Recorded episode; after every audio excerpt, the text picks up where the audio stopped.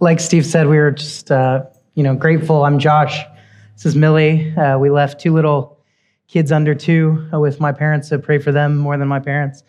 But uh, we're really, really grateful to be here. Uh, I'm grateful for Steve and Ben and the other elders, uh, honestly, to, to share this pulpit. And uh, if you could be in my shoes and going from the kid who hated wearing shoes and would sneak out of church and try to skateboard really badly in the parking lot to being here in Abu Dhabi preaching with all these nations represented.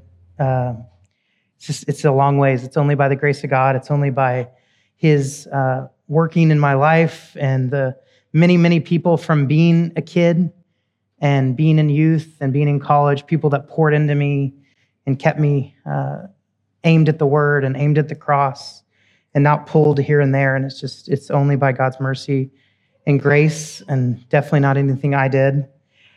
Um, and then the elders were gracious enough to let me kind of preach on anything, which is always a good thing uh, for someone who's nervous and, and things like that. And I think as I was kind of praying, like, okay, God, what, what do you want me to say? You know, what, what, what do you want me to do?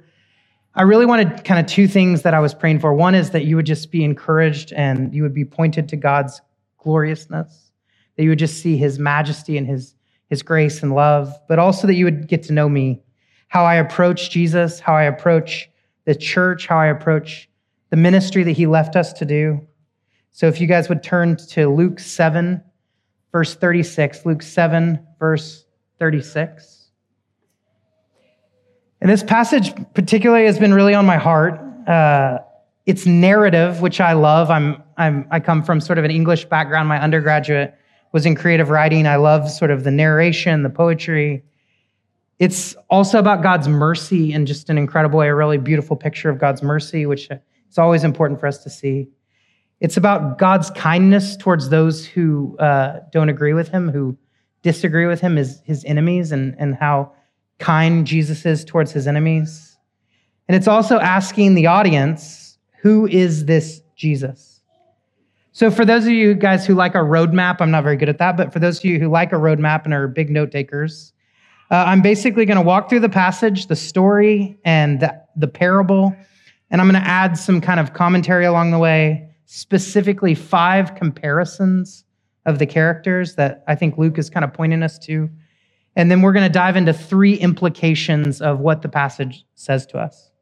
So, to kind of catch us up, since we're not going through the Bible, to catch us up, we're in the middle of Jesus' ministry. Uh, in for three years, he sort of had an itinerant ministry where he went round and round to all these towns and he performed miracles. He uh, healed people. He raised people from the dead. He walked on water. He fed uh, people miraculously. And he basically preached similar things in all these different towns, which is how in the different gospels you get lots of different kind of accounts of similar things, different places, as he's going in circles, teaching really, really, really similar things. But what where we are in, in chapter 7 is Jesus' reputation is starting to grow. People are starting to hear about this Jesus. So if you'll turn to uh, chapter 7, verse 36, and we'll start there. So, uh, verse 36. One of the Pharisees asked him to eat with him. And Jesus went into the Pharisee's house and reclined at the table. And behold, a woman of the city who was a sinner when she learned that he was reclining at the table in the Pharisee's house, brought an alabaster, alabaster flask of ointment.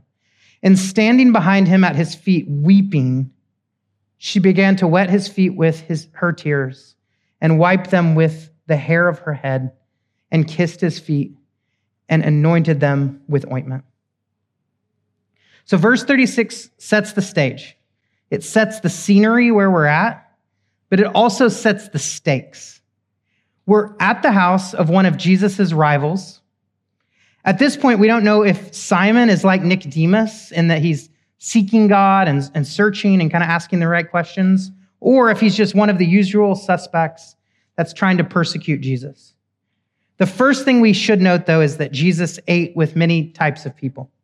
He cooked fish with lowly fishermen, we see in Luke 24. He had lavish parties with tax collectors like Levi and Zacchaeus, we see in Mark 2.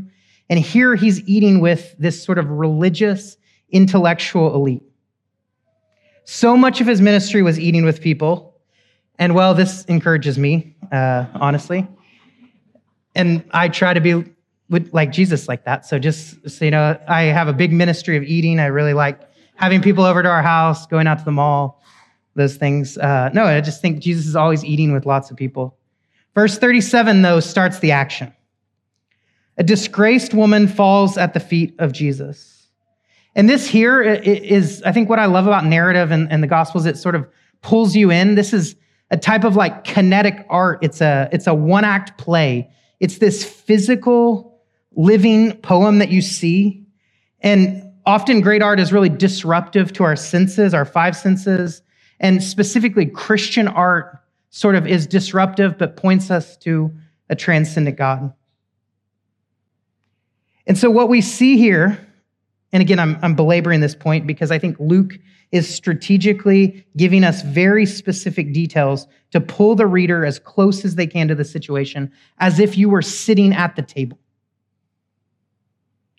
So he wants you to be shocked by this liberal use of this beautiful flask and this beautiful ointment. He wants you to hear her weeping to see her demoralize herself by letting her hair down, and even more, to debase herself by using the hair, her hair as a towel. He wants you to smell the ointment as it fills the room like Vicks VapoRub or some kind of menthol as it sort of just permeates the room. And he wants you to look around the table and see the other men silent and awkward and not knowing what to do. You see, sometimes there are, Karen Prior writes that there are views we can only glimpse after climbing to the top of a mountain, and poems we only understand by reading the poem several times, slowly, attentively, surrendering ourselves to sort of the demands of the form. In this moment, Luke is asking us to be as close and is awkward at this table and this scene because he doesn't want us to miss what's going to happen. So, verse 39. Now, when the Pharisee who had invited him saw this, he said to himself, If this man were a prophet, he would have known who and what sort of woman this is, who's touching him, for she is a sinner. So, verse 39, we realize in this moment that no, he's not like Nicodemus searching for God. He's actually the bad guy. The black hat, as in old westerns, I'm from Oklahoma, cowboys and Indians, the black hat would always indicate who the bad guy was. We immediately see that he is not genuine or sincere inviting into his into Jesus into his home, but quite skeptical. If this man were a prophet, again, we're at the dinner table. Can you see the smirk coming across his face? He caught and exposed Jesus. The stories of Jesus were far fetched, healing people, knowing other people's thoughts. If, if, if he was a prophet, he would know who this woman is, and he absolutely would not let him let her touch him because it would make him unclean for worship. It would make him unclean. Her uncleanliness would be passed on to him because he she touched him. He would have stopped her if he was a prophet. You see, this proved what was already in his heart. Verse 40. And Jesus answering him said, Simon, I have something to say to you. And he answered, Say it, teacher. Now, uh, I want to talk to the kids for a second. So, Jesus is about to answer with kind of a parable. You know, we, we talk about parables a lot. And in a lot of ways, it's like bedtime stories. They, they kind of have, you know, animals or, or different things. And the idea is it's, it's giving you a warning, right? So you kind of tell these stories uh, to sort of warn the people that are hearing them. And it, it makes them really tangible and you, you don't forget them in that way. Uh, another example of this I always thought was uh, Millie's dad when they were kids. Uh, he would tell the girls, his two daughters, that uh, when they would be driving and you know you don't put your seatbelt on, it kind of beeps and and similar to when uh, a lot of you guys dads drive 140 on Sheikh Zayed, starts beeping. Um, Anyways, he would tell, her, tell his daughters, okay, if that beeps five times, the car's gonna blow up. Obviously, this is a lie, you know, you realize later in life. But, but even like that, that idea of like, oh, it's beeping five times, I gotta hurry and put my seatbelt on, instead of as a parent just saying over and over and over again, don't forget your seatbelt, don't forget your seatbelt. Don't. It's it's that that sort of story that oh no, the car's going to blow up if I don't you know click it before it beeps five times. It sort of sticks in a different way. Well, that's kind of Jesus' teaching on parables. So uh, sometimes the Bible is is strange, right, in this way, but it's doing two things. Jesus is telling us these stories for two reasons. One, it would stick in your head, but two, the story reflects like a mirror what is on our insides. So, in the same way we look at a mirror and we see what's on the outside, these sort of stories, these parables, they reveal who someone is on the inside and sort of exposes it to the outside. Often we don't actually understand the meaning of these parables unless Jesus tells us specifically or the Holy Spirit shows us these meaning. They're often hard to understand sometimes, and we have whole church histories of people misinterpreting them. But again, Jesus is going to tell this story that's like a mirror to expose Simon's heart. So, verse 41. So Jesus answered him and said, Simon, I have something to say to you. And he answered, Say it, teacher. Verse 41. A certain moneylender had two debtors. One owed 500 denarii and the other 50. That's something like two months' wages and 20 months' wages. And when they could not pay it, he canceled the debt of both of them. Now, which of them, Simon, will love him more? Simon answered, I suppose the one whom he canceled the larger debt. And Jesus said to him, You have judged rightly. See, Simon got the answer right. But again, as the audience, Luke's don't leave the table. Luke's saying us, stay at the table. We can't see everything that's going on in the story. We don't know if he answered like with a smirk and kind of laughter from his friends, like, yeah, I mean, the one with the bigger debt, and everyone sort of laughed. How silly that is. We don't know if he was confused, if he kind of responded like, yeah, I mean, the one with the larger debt. Or we don't know if he was even angry, if he was he was getting mad at Jesus. Like the one with the larger debt, obviously. You see, Simon's answer was correct, but his answer condemned him. This intellectual elite who was trained in the law just got lawyered by the son of a carpenter, right? So, verse 44. Then turning to the woman, he said to Simon, Do you see this woman? Of course, he saw her, right? Again, this is like a massively awkward scene. Do you see this woman? I entered your house, and you gave me no water for my feet, but she has wet my feet with her tears and wiped them with her hair. Verse 45 You gave me no kiss, but from the time I came in, she has not ceased to kiss my feet. You did not anoint my head with oil, but she has anointed my feet with ointment. Jesus challenges Simon the Pharisee to compare him and her, which is ironic, right? Because he is already doing that. He's already standing there and reclining and saying, like, look at my righteousness, look at this sinner. He's already, already comparing the two of them. It's just what Jesus is calling him to do is to judge her using a different metric than Simon was used to. He's saying, no, we should compare the two, you guys, but not on the basis of the law, actually on the basis of love, using a not a law ledger, but a love ledger. And Luke, specifically in his gospel, loves this sort of juxtaposition, this sort of comparing of two things. We see it with uh, the woman, uh, and uh, I'm sorry, we see it with uh, Martha and Mary. We see it with uh, the Pharisee and the tax collector praying at the altar. We see it with the older brother and the prodigal son. Luke likes to kind of teach us through using comparisons. So, right in here, he, he sort of, Jesus begins by saying, let's let's compare the two of you. Yeah, that's that's great. That's a great exercise. So here we are at the scene, and I want us to kind of look at five comparisons. Two of them are long, and three of them are short. Just to be clear, uh, and I just I just want us to not miss these sort of comparisons. So the first thing Jesus points towards and kind of shows the comparison is their hospitality towards Jesus. And if I was in the US, I would have to spend like five minutes explaining hospitality because we're terrible at that. But most of your cultures actually understand hospitality. So I don't need to go into this big explanation of why this is so shocking. Uh, but, but let's, you know, for a moment, for those in the room that are grown up like me. So uh, when he entered Simon's house, he offered no water for his feet. He didn't greet him with a warm kiss, nor did he offer kind of cheap olive oil to make him feel more kind of refreshed. This wasn't by accident, right?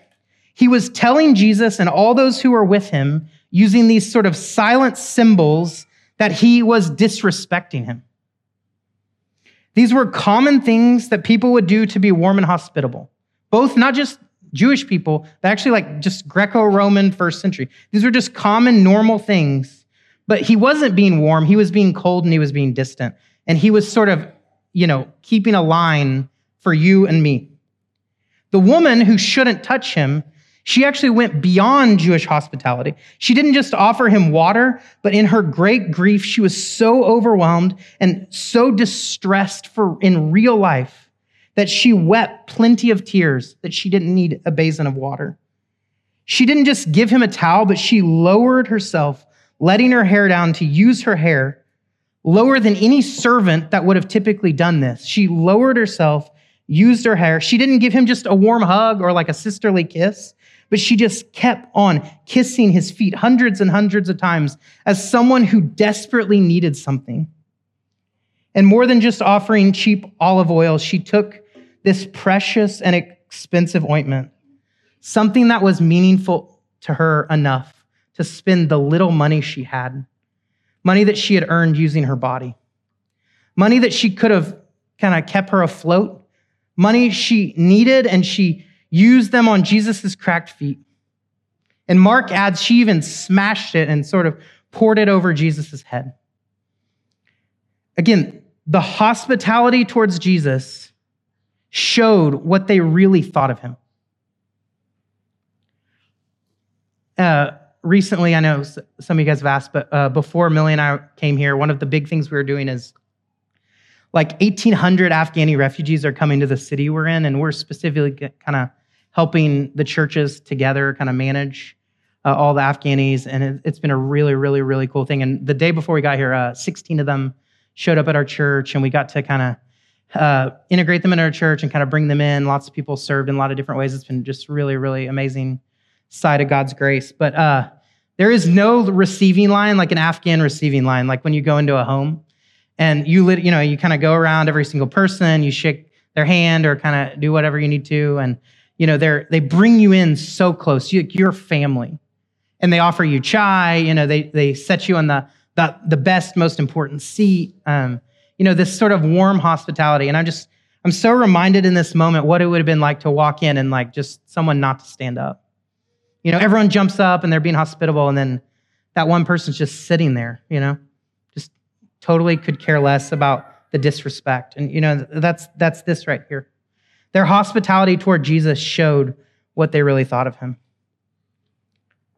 Number two, second comparison. How they actually came to Jesus, like how they approached him. Simon is a Pharisee. He has all the right credentials. He's intellectual, he's religious, he's wealthy enough. He had a good, respectable job. He was a part of the in crowd. And despite popular belief, if you kind of read Jewish primary sources, the Pharisees were the good guys compared to like the Sadducees. They actually believed like in the law and the prophets, and they were trying to make kind of uh, the temple priests not have as much power. They actually wanted like more people and sort of a uh, democratization of kind of like the the people. Like they were the good guys before Jesus showed up and made them look really bad, right? So uh, he's part of the in crowd, a part of like the right group. And then you have uh, the woman, the sinner. She has none of the right credentials. She had a terrible reputation. The kind of people that would hide their children's eyes when she walked by on the streets. You know, she wore the clothes that didn't cover enough. She was poor and desperate, and the only thing she had to sell was herself. And I imagine when she ran to Jesus, she didn't take the time to go home and change, you know? The Pharisee needed nothing, and the woman needed everything. And how they came to Jesus revealed what they needed from Jesus. So the rest of the comparisons are much shorter. But number three, he was a man and she was a woman. And we don't have to go into details in this, but the power dynamic was not equal when one was considered property and the other wasn't. Number four, his posture was reclining. So at minimum, he's equal to this so-called prophet Jesus. So he's reclining. He doesn't really take, no, which is normal. It's not like a bad thing that he was reclining. But I mean, he was reclining and Jesus was reclining. Her posture was as low as you could possibly get, her face on the ground, a servant before a king. And again, their posture reveals what they believe Jesus is capable of. And we'll come back to this, but both of them had heard about Jesus. Simon had heard about Jesus and had invited him over to his house. And the woman had heard about Jesus and, and ran to them and fell at his feet. So both of their kind of postures as they come to Jesus. And then number five, he cared about what other people thought, and she cared about what God thought. He wanted to expose Jesus to a crowd to look better himself, to look smarter, to look more, you know, intellectual. And she worshiped God despite everyone else watching. He cared about what other people thought. She cared about what God thought. And actually, I said five, but really, I, I want to do six. He knew who she was, and she knew who she was. Think about that one for a second. He knew who she was, the sinner, and she knew who she was, the sinner.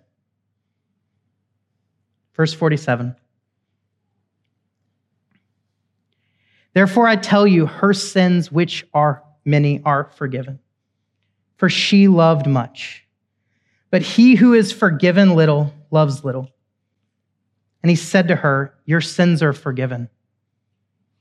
Then those who were at the table with him began to say amongst themselves, Who is this that even forgives sins? And he said to the woman, Your faith has saved you. Go in peace. Only God can forgive sins. Only God can save.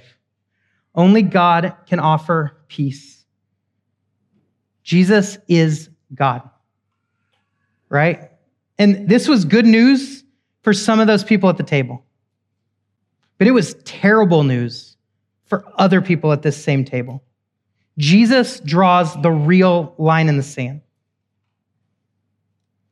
And there's three implications I kind of want us to get from this passage, okay? So, three implications to Jesus and his posture towards the woman and his posture towards Simon. So, number one, Jesus offers forgiveness to the worst of sinners and gives peace to the most brokenhearted. That's not the implication, okay? That's, that's a, a statement of fact. That's true. Jesus offers forgiveness to the worst of sinners and gives peace to the most brokenhearted. The implication is do you believe that? Like, do you believe that Jesus offers forgiveness to the worst of sinners and gives peace to the most brokenhearted? And maybe the answer is no, because you are like Simon. You're, you're skeptical of Jesus. Now, maybe not on the outside. Maybe you have been close enough to him, you've spent time with him, you've read his word, you've heard these miraculous stories, but in your heart, you're, you're still skeptical of Jesus. At minimum, you don't fully believe.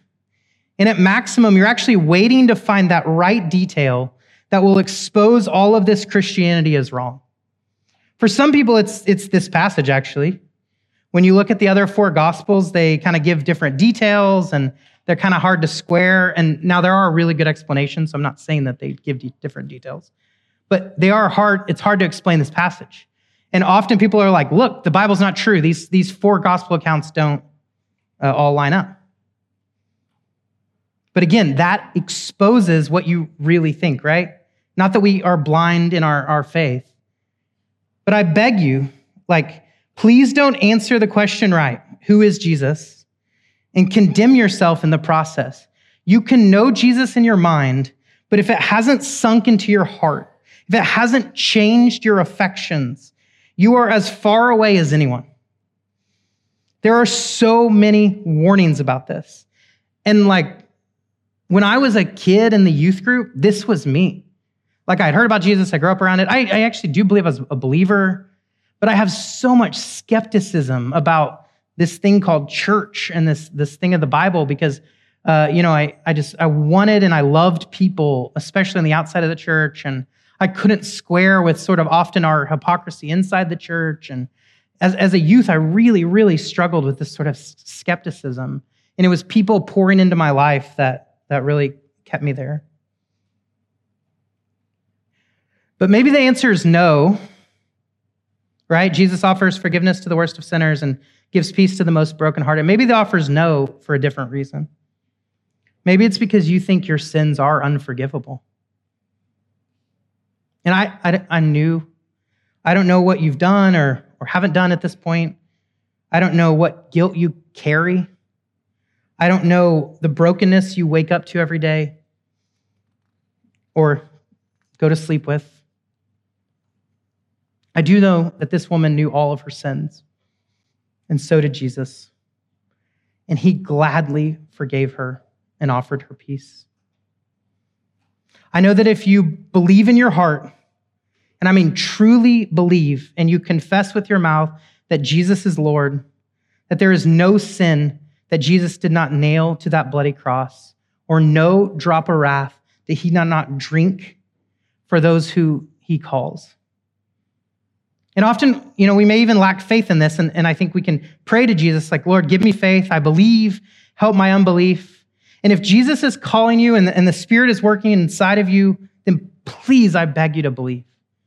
Look at how Jesus responds to this woman. His metric is not how good you are. His metric is do you believe that he has the authority to offer you salvation, that when you stand before God, he makes you right with God? Do you believe that he is God do you believe that he is willing, that he willingly walked to Calvary, carried his cross, was despised by men, died with a crown of thorn on his heads, so that he could take the sins of the world on his shoulder? And on that third day, he didn't stay dead, but actually rose from the grave. And now he has ascended and sits at the right hand of God and is our advocate before God. And that when we walk forward and covered in our sins, he takes his righteousness and cloaks us with that. He takes all the good things in the perfect life he lived and the perfect sacrifice he died, and he cloaks us with that. And when we stand before God, God doesn't see all of our sins, but he sees Jesus' blood covering all those sins. Do you believe that? She did, which is why wherever she was, she ran to Jesus. She fell at the feet of Jesus, and she worshiped her God who forgives all and heals all who comes to him. And if that's you, please don't tarry. Please don't continue to carry the burden of your guilt and of your sin when Jesus offers to free you of that burden. Implication number two What is your alabaster jar that you need to smash at the feet of Jesus? Another way to say that, and this could be kind of a stretch, but uh, what do you have that God is calling you to sacrifice for the church? Right? It's kind of a jump. But think about it. Jesus ascended. Now the church is his body on this earth, right? Modern day, the church is his body on this earth. And one way we worship God is to be the church. One way we worship God is to love the church. And specifically, we love one another by sacrificing for one another more than like simple hospitality, right? More than like what we're just supposed to do, like the base level hospitality. Actually, what is sacrificially loving the church? And it's funny because I, I have really been wrestling with this too, and it's like often we we view sacrifice in a weird way. We we basically like I have to give this up and get nothing in return. That's what we think of sacrifice, but that's really not what's happening, right? So, uh, like think real world, normal, like everyday sacrifice we often give things up to get something greater. So, for example, uh, the athlete, you know, sacrifices his body and his time so that he wins the championship. That's greater than before. The entrepreneur takes the risk of bankruptcy by not taking a paycheck, working 100 hours a week, and then hopefully his company will be worth way more than if he ever just took a paycheck, right? Or there's a dad that skips a meeting that would help him on the corporate ladder because he wanted to see his son score a soccer goal, right? So he's willing to take not moving up to, to, to see his son score this goal. No, what we often give up gives us a little bit little joy, and it will eventually what we're to get is to give us immensely more joy. That's kind of the idea of sacrifice in the real world. And that's very similar here, right? Like what is this alabaster jar that we're willing to sacrifice so that we experience this greater love and this greater love of the church and this greater love of, of God? And let me be really clear. I don't mean like she gave up an alabaster jar and then got like a closet of them right? Like she didn't give something up to get more of that same thing. No, she gave up and sacrificed this thing that was precious to her to get Jesus, right? And not even to get Jesus, to display what Jesus had already done in her heart. Like the, the reaction to what Jesus had done in her heart was, was to give and to sacrifice. She didn't need convincing, right? She, she heard of Jesus and she ran to him and laid all that she had at her feet. And I'll even go as far to say the only reason we give something up is because we love something more. So if we aren't there yet, right? And like, let me give a reason, you know, an idea just like a totally off the top of my head, has nothing to do that I've thought about this before. But like taking kids to youth, right? Sacrificing gasoline, going to get them, taking them so that they can be at youth group like is a one way in which we sacrifice for the good of other people, but also to see the church flourish, right? And if we struggle with giving stuff up, we actually have a love problem, not a sacrifice problem. We, we don't love properly in the same way that we, we should. So uh, if the Spirit's prompting you that there's something that you do need to sacrifice, whether it's money or time or energy or even just like ideas to love his church. Remember, they know that we are his disciples because we love one another. And you can love Jesus and worship Jesus by loving his church. And if we're not continually sacrificing, our love has gone cold, and that must be addressed. And small groups are a really good place to address that. Implication number three one knew Jesus and one knew of Jesus, but they were both told about Jesus. Both Simon and the woman had heard about Jesus. His reputation began to, to uh, spread. And I think the saddest thing about the story to me that we didn't even go to here is in Matthew and Mark, Simon was a leper. So it wasn't just that he was a Pharisee, but he's actually a leper. So he had Jesus in his house. And we know, we know that Jesus could heal lepers. He healed lots of them. And here this leper had Jesus in his house, but he didn't welcome him. He was in his home, but not his heart. He uh, was not a savior, but a stranger. He was cold and unaffectionate. He approached Jesus skeptically. And then you had the woman who heard of Jesus and heard of the grace he offered, and she fell on her face. He was the only one who could fix her brokenness and make her whole. And I think often, like implication number three is, is, is this is evangelism, right? This is how you share about Jesus. And we often make it really, really complicated or, or do lots of things. But really, uh, particularly in this passage, all evangelism, evangelism is, is just declaring that Jesus forgives you. Like if you believe God's sovereign plan that he's calling those to himself, right? Like we can't see who those people are. We don't know who those people are. All we know is that there are people out there from every tongue, tribe, and nation that are called by God to, to be with him forever. And our only job is to, to basically tell them who Jesus is, right? To, to tell them what we know about him and to tell them what he offers and to, to say to them, like, he, you, the burdens that you have, the sins that you carry, the weight that you just keep trying to get things right, like you don't have to carry that burden. You can cast that on Jesus who took that to the cross. And when she heard about Jesus, she went straight to him and she fell and she wept for mercy and she received it. In 2 Corinthians 5, Paul describes us all as new creations. And as a result, we have a ministry of reconciliation to all those who are new creations. And what's his message, right, in this? That God does not hold their trespasses against them if they're in Christ.